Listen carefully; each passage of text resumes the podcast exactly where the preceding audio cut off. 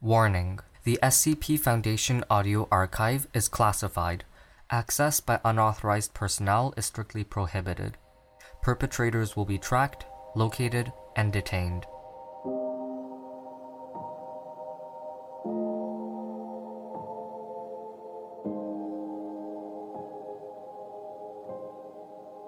The Turtle Shell Item Number SCP 107 Object Class Safe Special Containment Procedures SCP 107 poses no immediate threat, so long as it does not come into contact with any liquid. As such, it is stored at Site 19 in a 5 meter square containment cell on a 1 meter high pedestal inside a clear Perspex container. Experimentation with SCP-107 is to be carried out at Research Area 06, a 484 kilometer square, 22 by 22 kilometer area of desolate land in dedicated to this purpose. Anyone who attempts to activate SCP-107 outside of an approved experiment must be eliminated with any force necessary. Access to and removal of the object requires the authorization of two Level 4 personnel and the approval by said personnel of a full experimental procedure. Should SCP-107 become active while within Site-19, two Class D personnel are to remove it from the site via one of the item transport trucks in Loading Bay-02. This procedure must be followed regardless of a substance that activated SCP-107, given the unpredictable nature of the item's effect on plant matter. SCP-107 should only be returned once precipitation has ceased completely and any abnormal plant growth has either been neutralized or contained for further study. Description SCP-107 resembles a top section of a hollow turtle shell. The shell is composed of a hardened biological material of unknown origin. Despite its appearance, whether this material is derived from a shell of a standard sea turtle is as yet unknown. The item is completely inert until the inside of a turtle shell comes into contact with a liquid. When it does so, said liquid appears to be absorbed very quickly. Where the liquid drains to is unknown, given the lack of visible pores on the inside of a shell.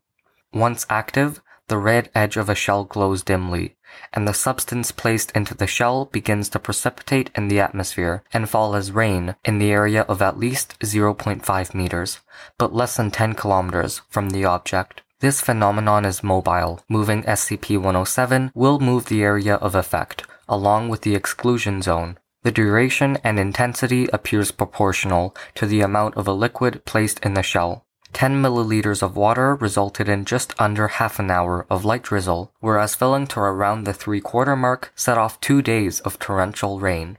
Precipitation generated by SCP-107 has varying effects on plant matter, although these effects are only seen in plants growing within the effect zone. Watering other plants with the collected liquid causes no abnormal reaction. See experimental log, Addendum 107-2. Addendum 107-1. SCP-107 was discovered by an archaeologist, Professor M. in what is now Ethiopia, buried alongside what appeared to be a tribal shaman. Carbon dating performed on the shaman's bones gave an age of around 18,000 BCE. SCP-107 proved resistant to all attempts to obtain a sample, and therefore no concrete origin date can be determined. The Foundation became involved after intercepting reports of strange weather events at the dig, accompanied by unusual plant growth. Addendum 107-2. Below is a log of all tests carried out by SCP-107. Feel free to test reasonably safe liquids with SCP-107 and log your findings here. Please note that you will be responsible for anything that results from the test. We need all the data we can get from this oddity.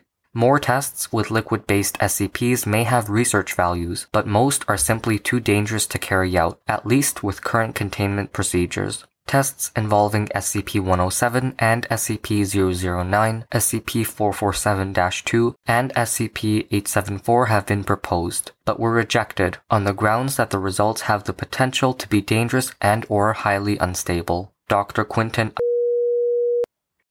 Input 10 milliliter standard tap water. Result. Light rain fell over the test site for 27 minutes. Tests on the water showed that it had no unusual properties.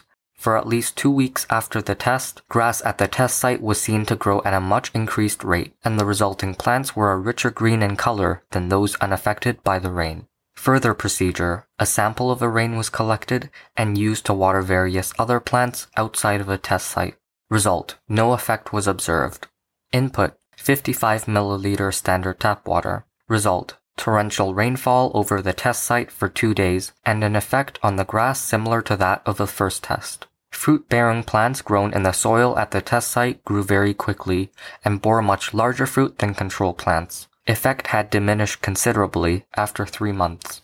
Input 4 centimeter cubed block of wood. Result No effect observed. Input 20 steel ball bearings of radius 2 millimeters.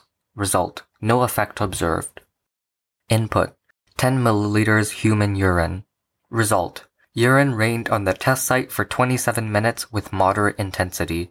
Grass at the test site began to die, and any other plant species moved to the test site began to grow stunted passive pitcher insect traps incapable of actually digesting insect matter. Subsequent input 20 milliliters of human urine.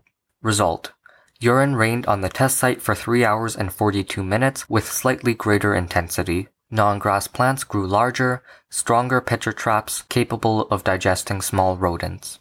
Input 10 milliliters of human blood extracted from a Class D test subject. Result a substance proven afterwards to be human blood with the same genetic makeup as a donating subject fell on the test site for 27 minutes. Grass at the test site appeared to die on contact with the blood and began rotting within minutes. Any non-grass plants planted in resulting soil began to mutate and grow large, greater than 20 centimeters across, carnivorous organs similar to those of a Venus flytrap. When approached by Class D personnel, the plants were seen to These organisms began to grow back after two weeks. Further testing with bodily fluids considered unwise. Input 10 milliliter water with 5 grams of steel ball bearings. Result Water was absorbed by SCP-107 and the standard reaction was observed in plant matter. Ball bearings remained in the shell, evidently having no impact on the test. Input 10 milliliter liquid cyanoacrylic adhesive. Result all liquid was absorbed by SCP-107 and partially cured cyanoacrylate fell on the test site for 18 minutes. It is likely that the reduced duration of effect was due to curing of the adhesive whilst inside SCP-107. Plant matter grew sticky coating, later identified as a cyanoacrylic derivative. Coating was very effective at trapping plants and preventing them from damaging plants. Input 10 milliliter fresh orange juice. Result Standard precipitation pattern 27 minutes of drizzle.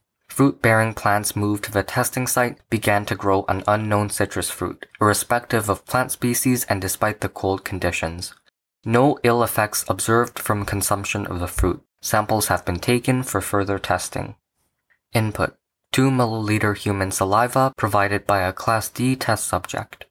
Result Substance later proven to be human saliva fell on the test site for 8 minutes.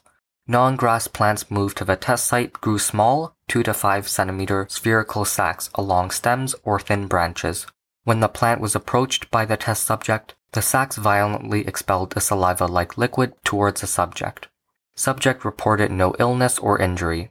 Augmented plants began to die within three days. Input 10 milliliter 9.999% isotopically pure heavy water. Result Standard precipitation pattern 27 minutes of drizzle. Mass spectrometry of samples revealed a deuterium abundance of around 154 ppm, which is standard for natural water. Input 5 milliliters of elemental mercury. Result Sample began to be absorbed but was then re-exuded.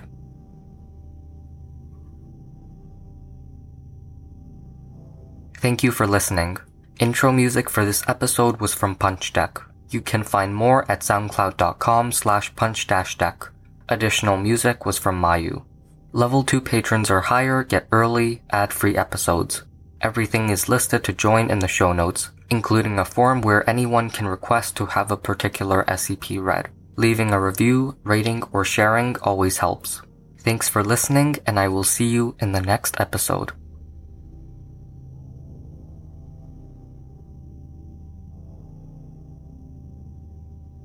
Text and whatever. Just don't text and drive. Visit stoptextsstopwrecks.org. A message from the National Highway Traffic Safety Administration and the Ad Council.